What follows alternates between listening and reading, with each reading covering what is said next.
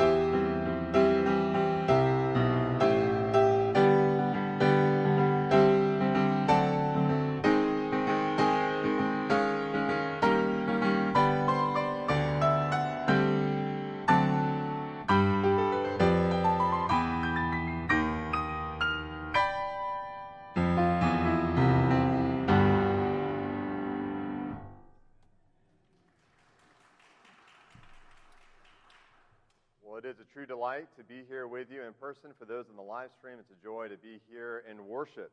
Uh, this is a new year. This is an odd year. Uh, this is one of those years where we celebrate Christmas on Sunday and New Year's on Sunday. Uh, so it's a great way to come together. It's great to come together on Christmas Day to worship. It's great to start the year together in worship here with you all. This is my first time here with you all. Whitney and Ellie and I are very excited to uh, be here, grateful to, to stay here, uh, be praying for us. We're excited about the examination process to go smoothly and to be here soon. Uh, but I will say this uh, that one of the great joys of being here is I feel like I've been here for maybe over 10 years. Uh, some of you might know this, but I've known Jeff uh, Birch for a good while, over 10 years. And in some ways, this is kind of a homecoming, coming back to a pastor friend of mine coming back to community that we're uh, looking forward to love, and, uh, and also coming back to where our marriage began in Milledgeville, Georgia. So we, we got uh, married uh, back in uh, 2013, and a joy to come back to this area of Georgia. So, so glad to be here. Our call to worship this morning comes from Psalm 96. And I'll tell you this it's really good news that this new year, God's mercy is new, not only every morning, but every year that He invites us to worship. He calls us Himself and brings us into His presence to worship the living God. So, hear this call to worship from Psalm 96. Oh, sing to the Lord a new song. Sing to the Lord, all the earth. Sing to the Lord, bless His name. Tell of His salvation from day to day. Declare His glory among the nations, for His marvelous works among all the peoples. For great is the Lord, and greatly to be praised. He is to be feared above all gods. Let's pray. Heavenly Father, we do praise you. We worship you as the God of all creation. We praise you as the one who is worthy of all the praise of all the peoples of all the world. We praise you as the one true God who is worthy to receive glory and honor and praise. We pray, O Holy Spirit, that you would open our lips to declare your praise, that you would stir within our affections the wonder and awe of your great glory and grace. We pray that you would help us to see the Father upholding all things by this powerful word. That you would see the Son sitting at the right hand of the Father, interceding on our behalf. That you'd help us to delight in you, O Holy Spirit. We welcome you into this place. We welcome you into our hearts. We welcome you into this worship. Be honored and glorified through it. Through Jesus, our Savior. Amen. Well, will the congregation please now stand as we worship the Lord, praising our King, singing praise to the Lord, the Almighty.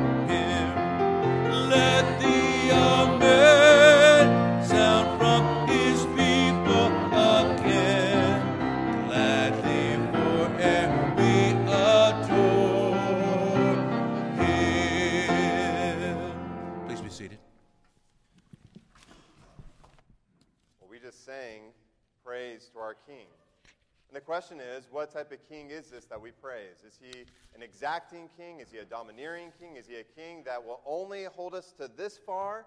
Is he a king that forgives this much, this much? How far does his forgiveness go? And how often will he forgive? Well, we just sang this phrase in this song Surely his goodness and mercy here daily attend thee. Do you know that God, in his mercy, will freely and joyfully forgive you because of Jesus Christ, his life, death, and resurrection? And in this worship service, every Sunday, we confess our sins because God is a merciful God who delights in showing steadfast love and mercy, kindness, and compassion to us. And so we will confess our sins. We'll begin uh, by a personal confession of sin. But let me first read this needed confession. This is from 1 Peter 5 5 through 7. Says, Clothe yourselves, all of you, with humility toward one another. For God opposes the proud, but gives grace to the humble. Humble yourselves, therefore, under the almighty hand of God, so that at the proper time he may exalt you, casting all your anxieties on him, because he cares for you. Now, it's interesting in this need of confession that we find out that Christians are not those that are more moral than others. They're not those that have it more together than others. They're not those that have learned to manage sin more than others. You know what's the difference between a Christian and a non Christian? It's those who are humble and those who are prideful. Those who humbly come before a God of great mercy and say, I screwed it all up. I messed up the whole year. 2022 was filled with sin and misery. And we go before the God of mercy in true humility. And when we go low, God lifts us up in His grace and gives us His profound forgiveness through Jesus, our Savior. So let's take a moment now to prepare our hearts to confess personal and private sin. We'll do so silently, and then I'll uh, lead us in a corporate confession of sin. Let's go before the Lord of mercy and confess our sins.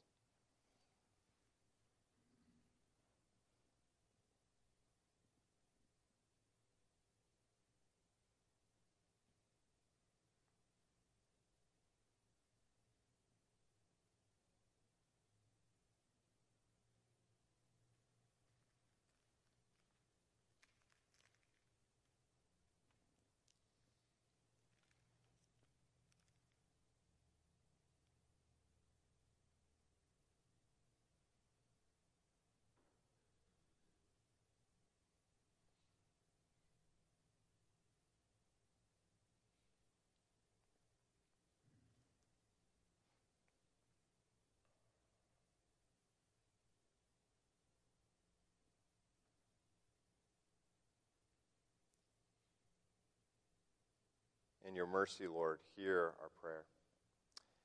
Let's now join in this corporate confession of sin. We can say this in unison. Almighty God of wisdom, power, and love, you open your hand, you satisfy the desire of every living thing. But we confess we have not sought your hand and have closed our hearts to your providence.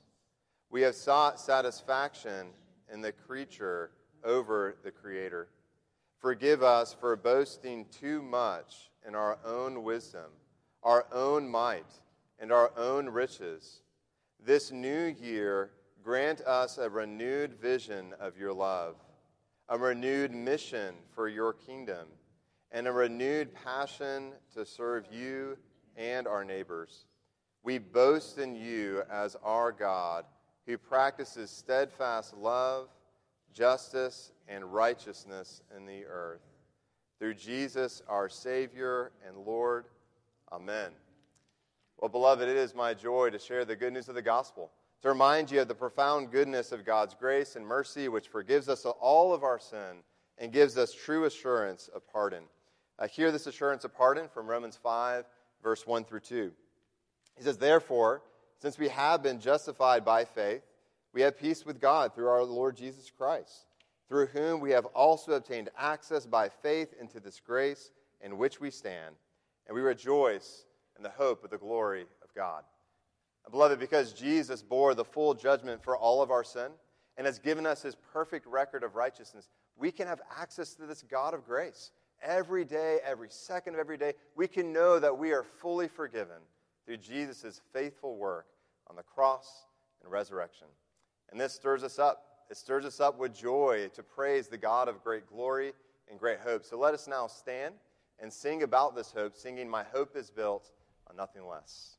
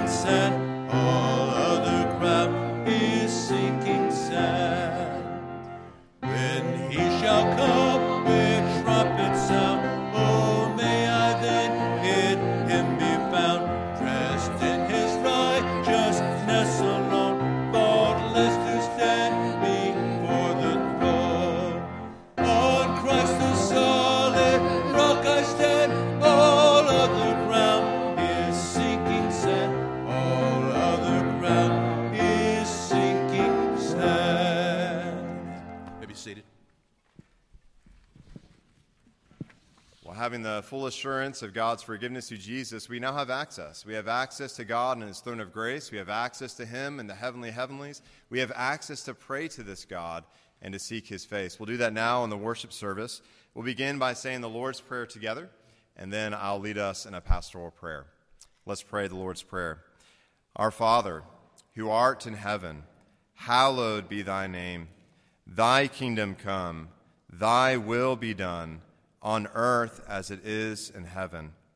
Give us this day our daily bread, and forgive us our debts, as we forgive our debtors.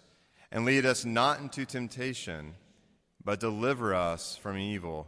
For thine is the kingdom, and the power, and the glory forever. Amen. Let's pray. Our gracious and most heavenly Father, we do thank you so much uh, for the profound goodness of your grace that grace which has given us access to your very throne, that grace which has opened wide the kingdom of God, that grace that opens your ear to be attentive to the cries of your people. And we do cry out to you, O Lord. We cry out to you this new year, knowing that we need and long for you, our Father. We cry out to you, knowing that you are right now standing in heaven, secure, strong, leading, guiding, and overruling all things in this world. We praise you as we go into this new year because we know that you uphold all things by the word of your power. So, no hardship, no difficulties, no sin, no struggle, no strife in relationships, nothing will have the final victory. But you have accomplished all this victory through Jesus, our Savior. We place our hope in him. And we are grateful, O Lord, that our hope is built on nothing less than Jesus' blood, his blood shed for sinful people like us than Jesus' righteousness fully clothing us and covering us of all of our sin. We pray that this new year you would give us new eyes to see your glory, that we would be moved and compelled by your steadfast love, that we no longer live for ourselves, but for you who died for us and was risen again. Lord, we pray that this hope, this sure hope, this steadfast hope, like an anchor to the soul, would anchor all those in this time that are suffering. Lord, we know the list is long. There are many people in this congregation, and there are many in this community. There are many people that we have not yet contacted that are right now suffering greatly, that won't even walk into this church because they do not have the ability to do so. They do not have the ability, and they don't feel like they can because of the weight of the burdens and the reality of their sin. Oh Lord, we pray that your mercy would cover all of these people, that you would provide and care for, heal, and help, that you'd use all the medical professions at St. Mary's and other places throughout the city to extend your care, your love to these people. And Father, we pray that you would help us as we continue to live on mission in the city. We pray, O oh God, knowing that your kingdom will come to this earth in full and final power when Jesus returns. Yet right now we say, Lord, bring your kingdom at least in a foretaste as we seek to live on mission here in Lake Oconee area. We pray, O oh Lord, that this mission, this gospel go wide and far throughout Eatonton and throughout uh, all over this Eatonton area, over the Lake Oconee area. We pray, O oh God, that your gospel would go wide over Greensboro and all throughout central Georgia, even to the end of the earth. Equip us, teach us, O Lord, how to live on mission with you, to share the gospel, to serve this community. Lord, as we as a church seek to uh, reach out to those Spanish speaking individuals in the church, we pray, oh Lord, that you would bless the ministry of the ESL classes. We pray that you would bring in many Hispanic people into this congregation, that they would hear the good news of the God who blesses through Jesus our Savior. We pray that you would bring this gospel in clarity to the hearts of those that join these classes, that you would bring volunteers to welcome these people, and Lord, that we would see a foretaste of your coming kingdom and the diversity and the beauty and the glory of it. Every tribe, tongue, and people and nation clothed in one Savior. Oh, Father, we pray. We pray for all those here who are looking forward to this year, wondering, Lord, will this be any different? Will this be any different than last year? The hardships, the struggle, the difficulties. We pray that your Spirit would bring new, new experiences of your wondrous grace. And you would continue that good work you began in us through Jesus our Savior. Help us as we do this, as we move forward with your help. Through Jesus our Savior. Amen. Well, this is a time in our service where we give back to the Lord uh, all that He's given to us. We worship Him through our tithes and offerings. So prepare your hearts now to give to the Lord for all of His grace.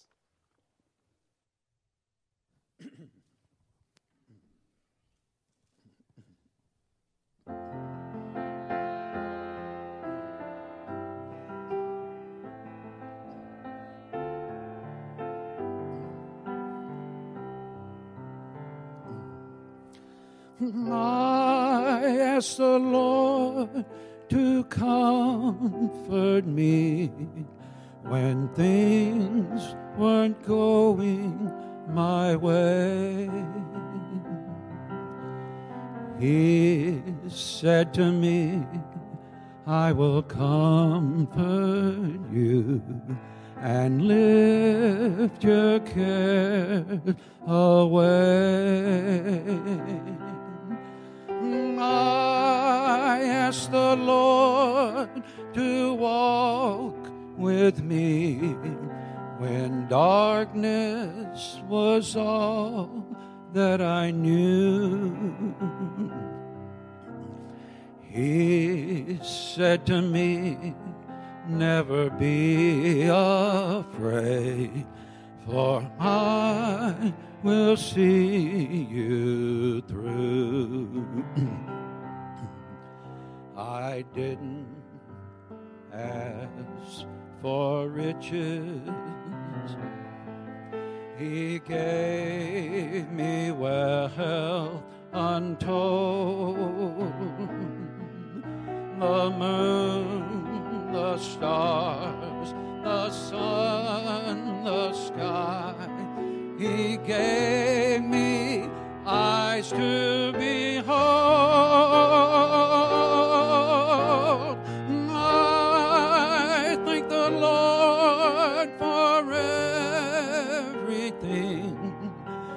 I count my blessings each day. He came to me when I needed him. I only had to pray, and he'll come to you if you ask him to. He's only a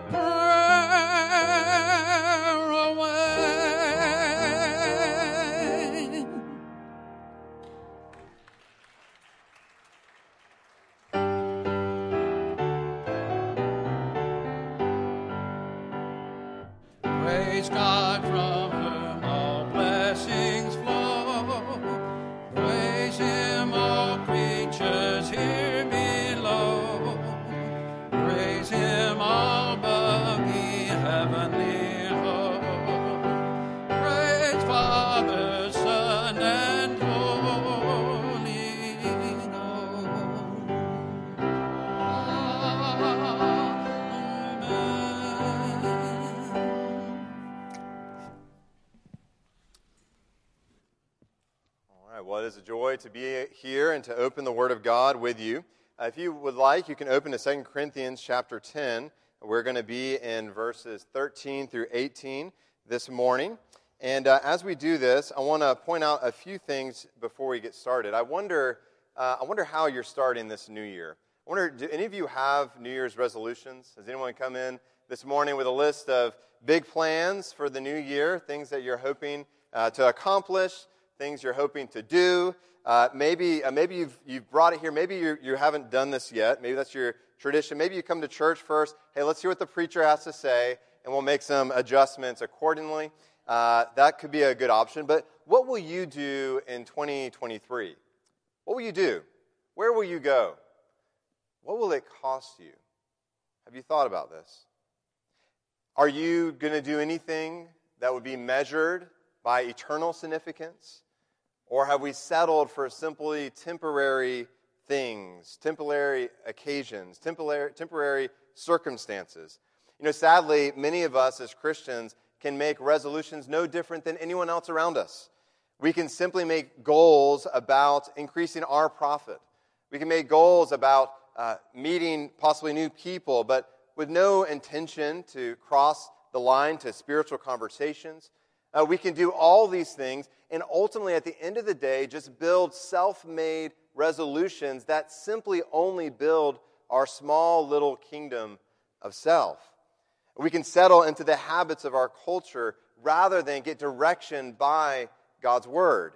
And so, my hope this morning is that we'll open up the Word of God and get some clear direction about what God might do in and through you in the new year, and that you would have some encouragement, uh, some motivation, some, uh, some compelling force by the Word of God in the presence of His Spirit to go out into this world and achieve eternal things uh, for His glory.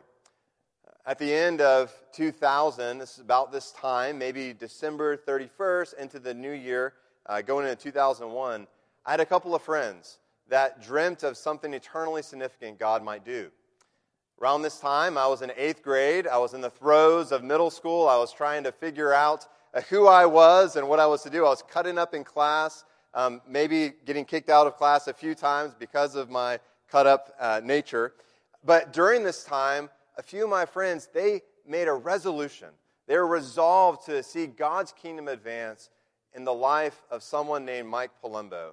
And they invited me to an outreach at Perimeter Church. Now, maybe some of you are from Perimeter Church in Alpharetta. Maybe you've been there before. Uh, But this is the place where the Lord captured my heart with the wonder and glory of the gospel. And through the invitation of a few friends who decided to pursue something eternally significant in 2001, I'm here today because they shared the gospel with me. They invited me to a church to hear a message preached. Honestly, I, I kind of went for the Dippin' Dots. I kind of went for the sumo wrestler suits. I kind of went because my friends were going to be there, but the Lord was doing something new in me. And maybe this year, as you go into a new year, maybe, just maybe, you dream about what God might do in and through your life, what risk He might be calling you to take, what will be your hope and your confidence going into 2023. Well, I want to say this as we open up the text in 2 Corinthians 10 the most important thing you can do today is to brag. What? The most important thing you can do right now, right now, today, on on January 1st, 2023, is to boast loudly about 2023. Now, what I don't mean by that is boast in yourself and your plans and your abilities, but I f- firmly believe this that if we are going to see a great and profound change in 2023, we need to begin this year boasting in the Lord and build for his kingdom. And that's what we'll hear here in the text of Corinthians. Now, just a little bit of backdrop. I know you guys have heard from Corinthians uh, here recently from uh, Pastor Jeff Birch. But we'll note that throughout this book, we see there are a number of challenges that Paul faces, right? There's various challenges at the home and uh, the family. We also see various challenges when it comes to rival factions. There are those that were more the Paul people. They liked Paul. They associated with Paul. There were those of the Apollos people. They liked Apollos' leadership and they followed him. You know, there are those that liked Jeff Birch's leadership and those that liked Travis Gillenstad and, and Mike Palumbo and other people. And, and there are factions that were created in Corinth, and there was a lot of infighting based on these factions. Uh, we also see in this culture that it was a high achievement culture.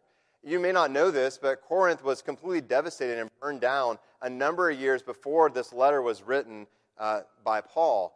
And this was a rebuild nation. They rebuilt their wealth, they rebuilt their economy, and it was a booming economy in a seaport area. And a lot of people made it big. And commendation in this culture was huge. There was a lot of bragging and boasting. There was a lot of showboating. And there was a lot of people that thought they were someone because they've done something. And we see in Paul's letter even that the church was criticizing Paul. They said, You are strong in your letters, but you're weak in person. You speak strongly in your words and letter, but when you come to speak, your speech is of no account. And they even critiqued Paul's leadership to his face. You see, we need to learn from God in this letter because we too are a part of a high achieving culture that makes too much and thinks too much of ourselves. We need to learn how to boast rightly, not in ourselves, but in the Lord, and that this would bolster confidence for the new year. So, here, the reading of God's word in 2 Corinthians 10, verse 13 through 18. But we will not boast beyond limits, but will boast only with regard to the area of influence God has assigned to us, to reach even to you. For we are not overextending ourselves as though we did not reach you. For we were the first to come all the way to you with the gospel of Christ. We do not boast beyond limit in the labors of others, but our hope is that as your faith increases, our area of influence among you may be greatly enlarged, so that, and listen to this, we may preach the gospel in lands beyond you, without boasting of work already done in another's area of influence. Let the one who boasts boast in the Lord. For it is not the one who commends himself who is approved, but the one whom the Lord commends. This is God's word for us, his people. Let's pray. Heavenly Father, we do thank you for your word. We thank you that you, our God, are with us and for us, and that you, O Lord, are going to do a great and mighty work this new year. We pray that your Spirit would open our eyes behold the wondrous things in your word, that we would see and savor Jesus Christ in it, that we be directed by it to pursue your kingdom mission in your world this day. Through Jesus, our Savior. Amen. Well, you may have heard this phrase uttered on ESPN or some other place I am the greatest. I am the greatest. Have you heard that? This is the motto of Muhammad Ali. This man could float like a butterfly and sting like a bee. All right, there we go. He probably had the quickest punch and easily the loudest mouth in the boxing ring. Muhammad Ali was known as not only a strong fighter, but he had some real bad trash talk when he fought. Boxing in this time was in many ways a test of manhood. The heavyweight champion of the world was considered the toughest man on the land. And Ali sought to be the greatest and toughest of them all. And he also boasted with humor. Have you heard any of these uh, lines from uh, Muhammad Ali? In one interview, he said this I have wrestled with an alligator. I've done tussled with a whale. I've done handcuffed lightning and thrown thunder in jail. That's bad. Only last week, I murdered a rock, injured a stone, hospitalized a brick. I'm so mean, I make medicine sick. And we hear this and we think, well, that's a little bit excessive, right? I mean, you know, isn't that a little too far reaching? Aren't you saying a little too much about yourself, Muhammad Ali? Well, we have to remember Muhammad Ali, right? How many of you know his record? He was a gold medalist at the Olympics, three times heavyweight champion, which means three times declared the toughest of them all. What else do we know about this man? Well, Ali was named the Fighter of the Year five times by Ring Magazine, Sportsman of the Century by Sports Illustrated. Anyone been considered someone of the century here? Right? Uh, he was Sporting Personality of the Century by the BBC. This man was bigger than life. And you know what he said? He said, It ain't bragging if I can back it up. Have you ever heard that? Has anyone ever said that before to you? Well, I'm not really bragging. I'm just telling the truth about myself. I mean, I don't want to lie about myself. And what he says is, it ain't bragging if I can, if I can back it up. And so I want us to go into this new year boasting in the Lord. Why? Because the Lord is the only greatest of all time. The Lord is the one who, in our call to worship, says, declare his glory among all the nations his marvelous works among all the peoples. Why? For great is the Lord. And he is greatly to be praised. He is to be feared above all gods. Every other God is a worthless idol. It has no substance. It has just brag and no bite. But the Lord has splendor and majesty. And so, what are we called to do in the call to worship? Ascribe glory to him. Ascribe to the Lord glory and strength and brag in his name. You see, we boast in the Lord because He backs it up. Because God fulfills every single one of the promises that He has stated. Because God is the only one who is not just filled with power, but is omnipotent, has all the power in the whole wide world. God not only loves, but He's filled with steadfast love that never fails. He finishes what He starts, and He works powerfully even in weak people. So as we go into 2023, we boast in the Lord and we build for His kingdom. So let us see in Paul's letter what we are to boast about and how we are to build. So look at 2 Corinthians 10. Specifically, I'm going to first look at verse 14 through 15. Here we see that Paul is boasting in the Lord about the impact that God has had on the Corinthians' life. But what did Paul do in Corinth? Look at the text. Look at verse 14. He says, We are not overextending ourselves. We're not going too far. We're not measuring beyond. We're not bragging too far as though we did not reach you. For we were the first to come all the way to you with the gospel of Christ. Now, we could miss the significance of that statement if we don't really listen to that. There was no witness or understanding of anything about Jesus in Corinth at all until Paul came with the gospel of Christ to these people. We do not boast beyond limit in the labors of others. Other people did great things. We're not boasting about that. The Lord used them and did powerful things. But our hope is this that as your faith increases, our area of influence among you may be greatly enlarged. So, the first thing I want us to look at is we want to boast in the Lord, in the Lord's work of discipleship. But what is discipleship? Isn't this that fancy word for really mature and growing Christians? Is anyone here a disciple? Well, let's take an exam, and uh, after this, we'll see if you make the cut. Is that what a disciple is? No, a disciple is one who has entered into relationship with Jesus Christ. If you have bowed the knee to Jesus and have come to him in humble crying out for his mercy, then you are a disciple. And the work of discipleship begins with introducing people to the faith. And that's what we see here with Paul. He was the first one to introduce the Corinthians to the faith, to Jesus Christ, his life, death, and resurrection. We see in uh, Acts chapter 18 that Paul partnered in ministry with Aquila and Priscilla. He was a tent maker. He built some tents and did ministry on the side, which that means that many of you tent makers, those that are working in the marketplace, uh, those that are working uh, beyond work, that are retired and doing your next phase of work, God can use you and your tent making to bring the gospel to those people.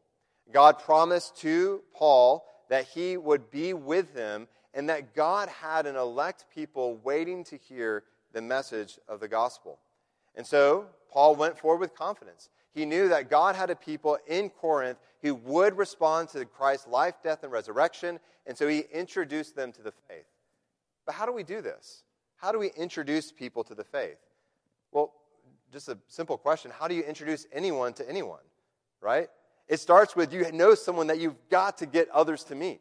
You enter into a relationship with someone and you're so enamored with them, you love spending time with them, that you just can't wait to introduce them to other people. Your joy is wrapped up in other people having great joy to meet your friend. And so, how do we introduce people to Jesus?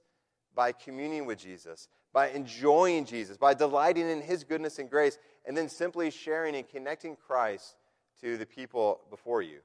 And often there are ways in which we do this. Sometimes we kind of share common interests. Oh, you're going to love this guy. He's, he's the best fisherman out there. This guy caught a, a, a 40 pound bass, right? And, and just down the, he knows the secret spots. You're going to love spending time with this guy. Or maybe you say something along the lines of, well, you're going to love this guy. He is, he is by far the best chef that this place has ever seen. Or, you know, you might introduce my wife and say, you're going to love Winnie because she cooks some delicious meals. And if you love to cook, you'll love to cook with her right? We often connect people that we're introducing to the interests of others. And we see that in, the, uh, in 1 Corinthians. When Paul is connecting people to Christ and introducing them to the faith, he is often connecting Jesus to their longings, their desires, and their interests. If you look at 1 Corinthians 1:22, we see this. He says, "For the Jews demand signs, and Greeks seek wisdom, but we preach Christ crucified, a stumbling block to the Jews and folly to the Gentiles. But to those who are being called, both Jews and Greeks, Christ is the power of God and the wisdom of God. You see, if we're going to introduce people to Jesus, we need to tell them about his work, his life, death, and resurrection, and we need to connect that to their interests, their desires, and say, hey, Jesus is the better joy. Jesus is the better security. Jesus, in him, is found the true wondrous grace that you're looking for in this world. So we need to connect them to Christ. And it's interesting how Paul did this. To the Jews who demanded signs, he said, No, Jesus is the power of God. He is the one who upholds all things by his great power. To the Greeks who constantly wrestled through uh, all sorts of wisdom and wise sayings and debates, Jesus is the one who makes sense of the world around us. And if we will introduce people to the faith, we must preach Christ, his life, death, and resurrection, as the answer to their deepest longings, desires, and the very framework that makes sense of the world. I love what C.S. Lewis has said. He said, Why do I believe in God? Why do I believe in Jesus? Not because I see him in all sight and clarity, but because just like the sun, by him I see all things. And so we connect Christ to their desires, their longings, to see that he is the fulfillment of that. But we also, when we introduce Jesus to people, we need to introduce them to the effect of Christ. What effect does this relationship have in your standing before God? We see in 1 Corinthians 6 that Paul says that there are many people who did many sinful things. Do not be deceived. Neither the sexually immoral, nor idolaters, nor adulterers, nor men who practice homosexuality, nor thieves, nor the greedy, nor drunkards, nor revilers, swindlers. None of these will inherit the kingdom of God. And such were some of you. But what does Jesus do? Jesus washed you. Jesus sanctified you. Jesus justified you even because of your gross sin. You have been justified through Jesus in the name of the Lord Jesus Christ. We need to introduce people to Jesus who not only befriends them, but fully forgives them, who changes them inside and out, who gives them not just a fresh start, but a new life. And so we must introduce people to Jesus. But Paul did not just introduce them to the faith, he also taught them for a year and six months. I mean, that's a pretty long stint that Paul was here in Corinth. We don't see him there uh, in places very long, not this long by any means. But this tells us that we don't need to just see people come into the kingdom, but we need to learn how to walk with new Christians and establish them in the faith and encourage them in Christ. It's been said by Robert Coleman in his uh, book, The Master Plan of Evangelism, that the only hope for the world is for laborers to go to them with the gospel of salvation and having won them, listen to this, having won them to the Savior, not only to leave them, but to work with them. And here's what it is what type of work is this? Faithfully, patiently, and folks, sometimes painstakingly, until they become fruitful Christians, savoring the world about them with the Redeemer's love. As you go into this new year, who can you introduce to the faith?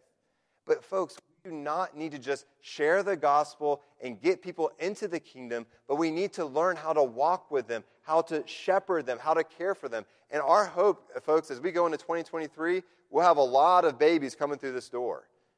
And I'm not just talking about babies. I've met some babies this morning. I've got a toddler here. We hope to see more toddlers come through this door, but we hope to see more 60 year old babies, 70 year old babies, 80 year old babies. Maybe there is someone who's going to come to faith in Christ this next year who is going to be 88 and they're on their last breath, but guess what? They have entered into the kingdom of God.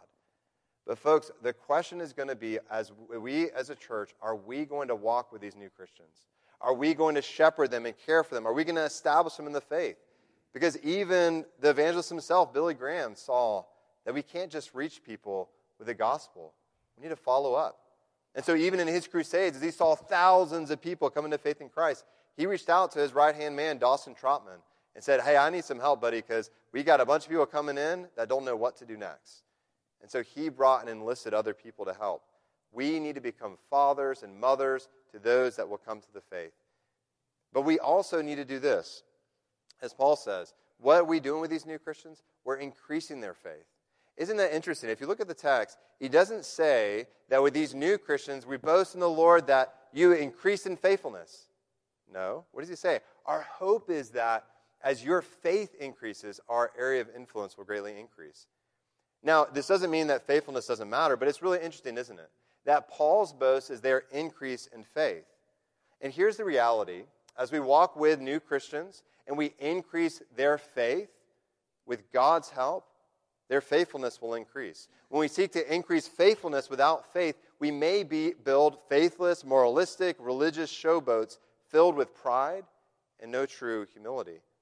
You see, we measure fruitfulness not by simply knowing what to do, but by learning how to trust the Lord. With trusting God's faithful work, Paul calls this the obedience of faith. Increasing faith increases faithfulness. Now, think about this. As someone struggling with sin, what do they need? They need to increase their faith in the mercy of God and the grace of God, the mercy that will forgive, the grace that will help. If you want to learn how to love someone, maybe a neighbor across the street, a spouse across the bed, then you need to increase your faith in the God that loves you, who knows the worst thing about you and loves you the same. If we are going to grow in faithfulness and outreach as a church, then we need to increase our faith in the love of God for this lost world and the power of God to use us even despite our weaknesses.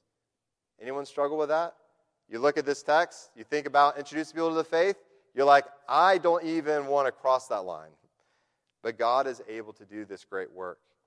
So, in application to this point, we must learn how to share the gospel generally.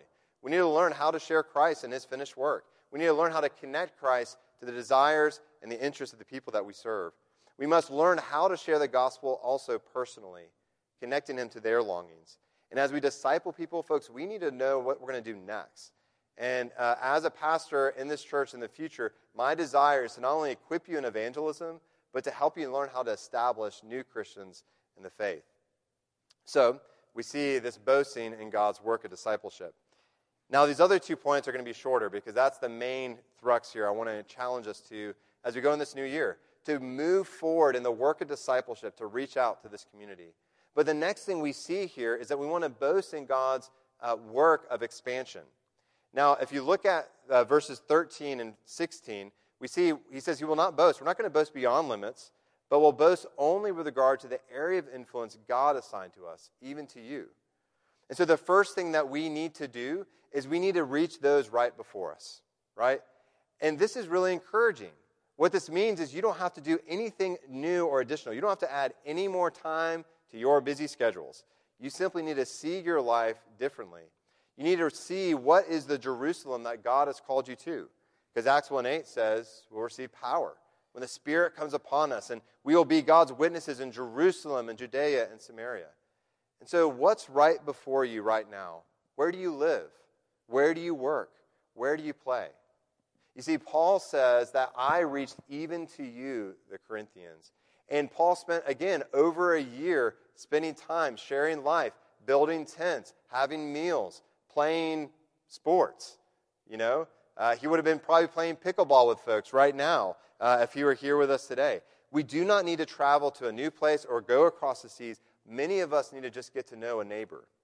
And see the people right before us. We need to be thinking like missionaries in our own context, where we live, work, and play, and listen to the people that we serve. Listen to them. You don't have to go awkwardly point Jesus out the first conversation and say, Do you know the Lord Jesus Christ as your personal Savior? Don't do that. You don't have to do that. Get to know them. Get to know their loves, their interests, their longings. Hear their groanings, their hardships, their fears, and walk with them in life, knowing that the Lord will give you opportunities to share Christ with them. But we don't need to just simply boast in God's expansion of the people just right before us. But did you see that in the text? What's so neat about this text is we see that Paul not only reached the Corinthians, but as their faith increases, what does the text say? He says that the area of influence will increase. And so here's the picture, right? So Paul has his own area of influence. Each of us have our own little circle. And when we go out of that circle and we go to another person, they have another web of people they're connected with. And when we go to another person, they have this other web of people that they're connected with. And when we introduce people to the faith and when we equip new Christians in the faith, then we're actually able to preach the gospel in lands beyond us. Now, when Paul says that, lands beyond, he's not talking metaphorically. He's speaking actually. He's actually saying that Corinthians, when you grow in your faith and you go on mission, God is going to reach other unreached nations with the good news of the gospel. The assumption here is not that Paul is going further, not that Paul is going to go to this nation or this land, but the new babe in Christ who is being built up in the faith and equipped in ministry, they will then go out and bring the good news of Christ to another unreached people group. And so, who are the unreached people in your neighborhood? Who are the unreached people in Eatonton, in Greensboro, in Lake Oconee, in Madison? Who are the unreached people throughout this area? God wants to increase your faith and then mobilize you to reach them. For all of our youth here, who are the unreached people in your hallway, in your classrooms? Do you realize that God wants to use you in your youth to bring the good news of Christ to your friends? You see, we need to make a priority to reach our nation, but we also need to see that God has a global mission to reach all nations and all peoples around the world. This really was uh, impressed on me when we went to South Africa on a mission trip to the CCP, which is a cross cultural project. In South Africa, it's an interesting context in Africa because it's one of the educational hubs of the whole, uh, the whole continent. And so many people from different nations, uh, different countries of, of Africa and the surrounding areas will send their brightest and their best, their tribal leaders, to South Africa, and they'll go back to their homeland. This is the first time I actually stumbled upon this text. As we went there for about three months, encouraging ministry among college students, I told these students that we were working with, I said, listen, we're going to South Africa for a mission to see God not only reach South Africa, but then beyond South Africa to reach all of Africa as we share the gospel with these people. And so, where do you live? Where do you work? Where do you play? Do you realize that some of you live in contexts that none of us will be able to access ourselves? And so, God has planted you in your neighborhood, in your place, to be an outpost for the gospel there. Be engaged, be working for God's kingdom, sharing Christ in that place. Where do you work? Your workplace is a ripe avenue where you can be having gospel conversations with people. Where do you play? Is it racquetball? Is it pickleball? Do you enjoy frisbee? Do you enjoy other things? There's so many connecting points where we can meet people in this community uh, to share Christ with them. And so let's do that. Let's go out into this world with the hope of the gospel and let's build a vision for what God will do here locally, but also what God will do globally. And to do that, I want to encourage you to check out the Joshua Project. You can find all of the stats about the world and the gospel movement across unreached people groups. And you can find an unreached people group to pray for every day. They'll send you an email to expand your heart for the world and the gospel going not only to America, but to lands beyond us. The last thing I want to drive home quickly is that if we are going to go into this new year bolstered and ready to pursue God's kingdom mission, then we need to boast in God's approval. Look at verse 17. It says, Let the one who boasts boast in the Lord. For it is not the one who commends himself who is approved, but the one whom the Lord commends. And so we see here two different types of people that approach two different things with approval. There are those who commend themselves and those whom the Lord commends. Here we see he says, Let the one who boasts do what? Boast in the Lord. And we see that Paul is quoting from Jeremiah 9:24. And this demonstrates two approaches to life. He says we can boast in ourselves and our work, or we can boast in the Lord and his work. And, and maybe you heard me just say all this stuff about introducing people to the faith and about uh, you know, increasing their faith and about reaching those right before you and those way beyond you. And you're like, who in the world is going to do that? Not me. You know, maybe get, get Travis to do it. Uh, he's, our, he's our new youth director. Get Ellen to do that among our children. You know, she's our new children's director. Get the pastor to do the work, then we can just continue to do what we were doing. Maybe you feel discouraged, like you can't do this.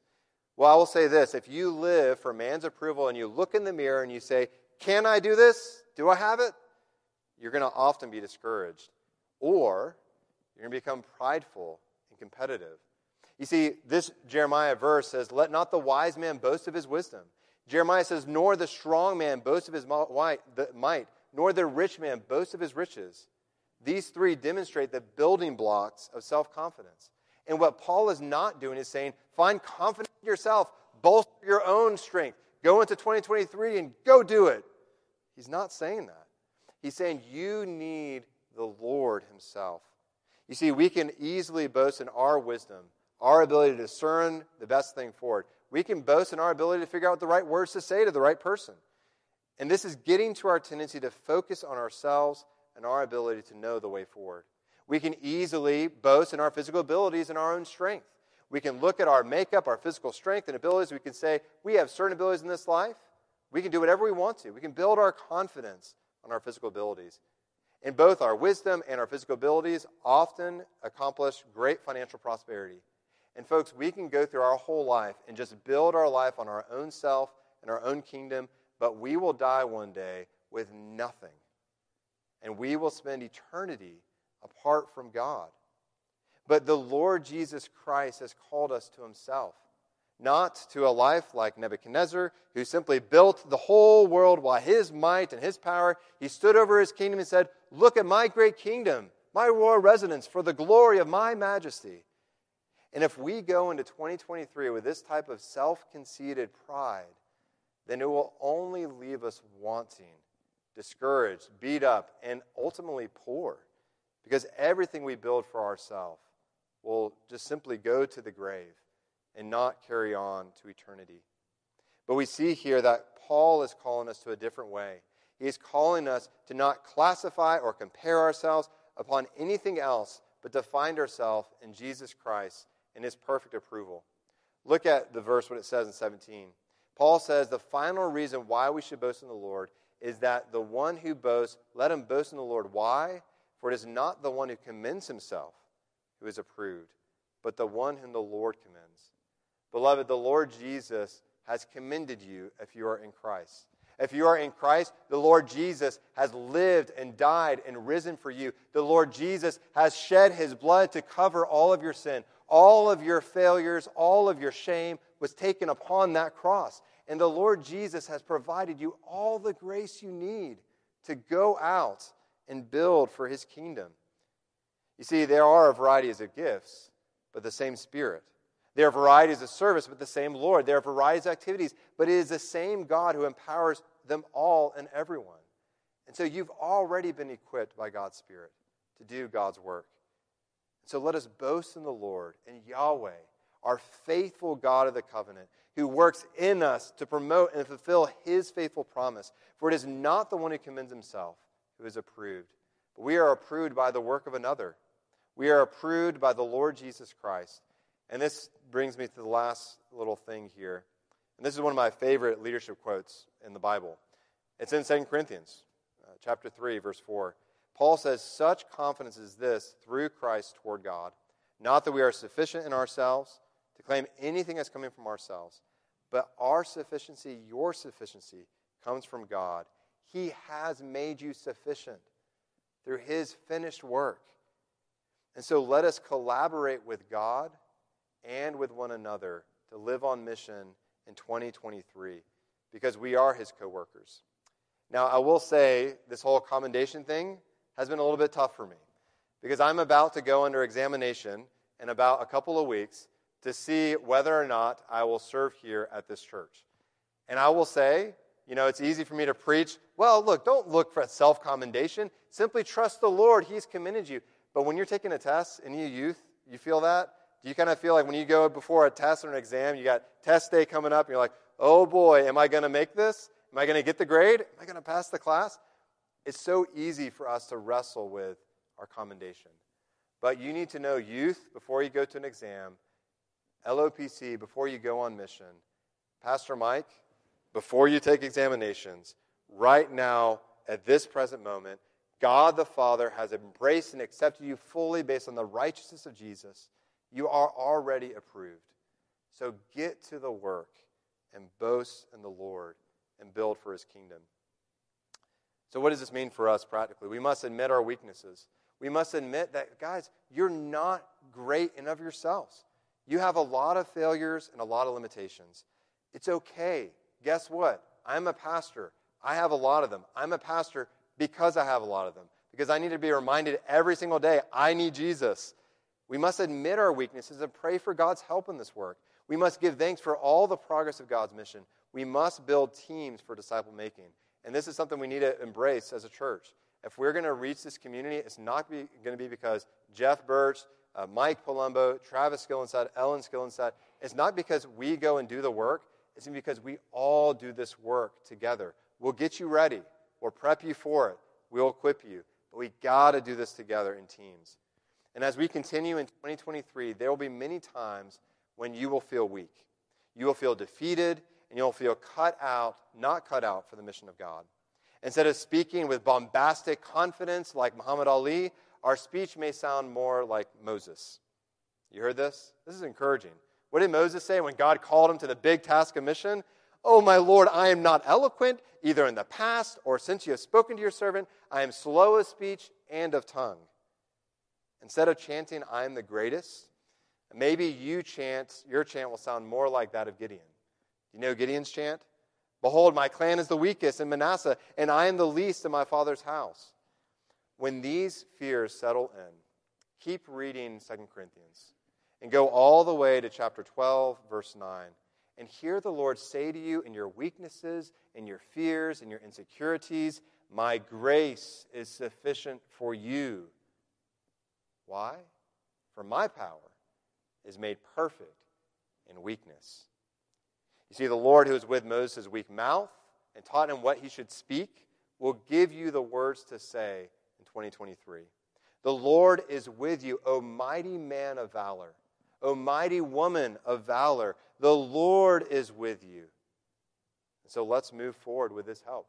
Let's live on mission, introducing people to the faith and increasing their faith. Let us go with confidence in this new year.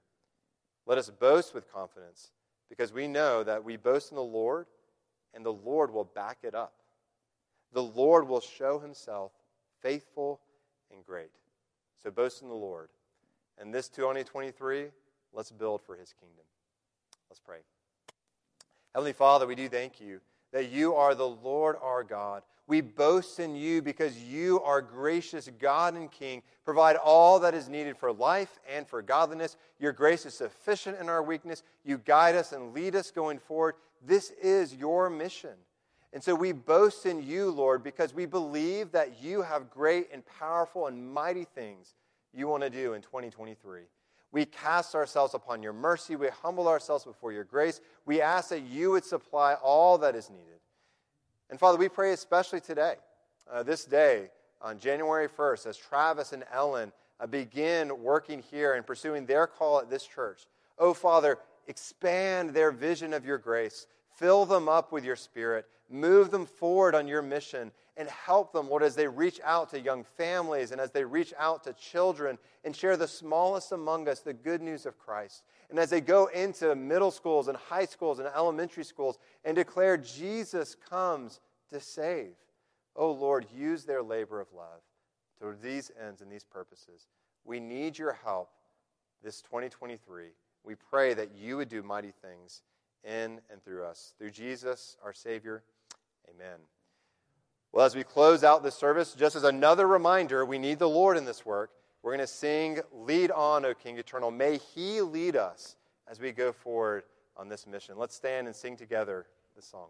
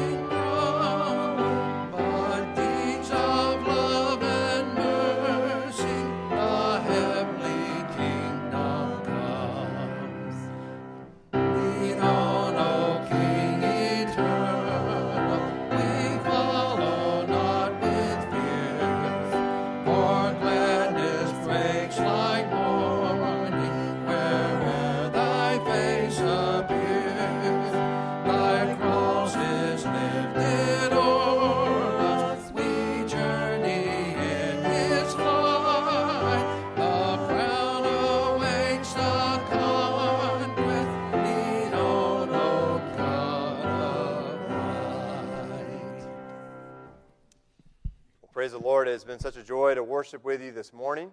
And in this time, through this message and after this service, we are all going to leave through those doors. And we are going to go into this community in Lake Oconee.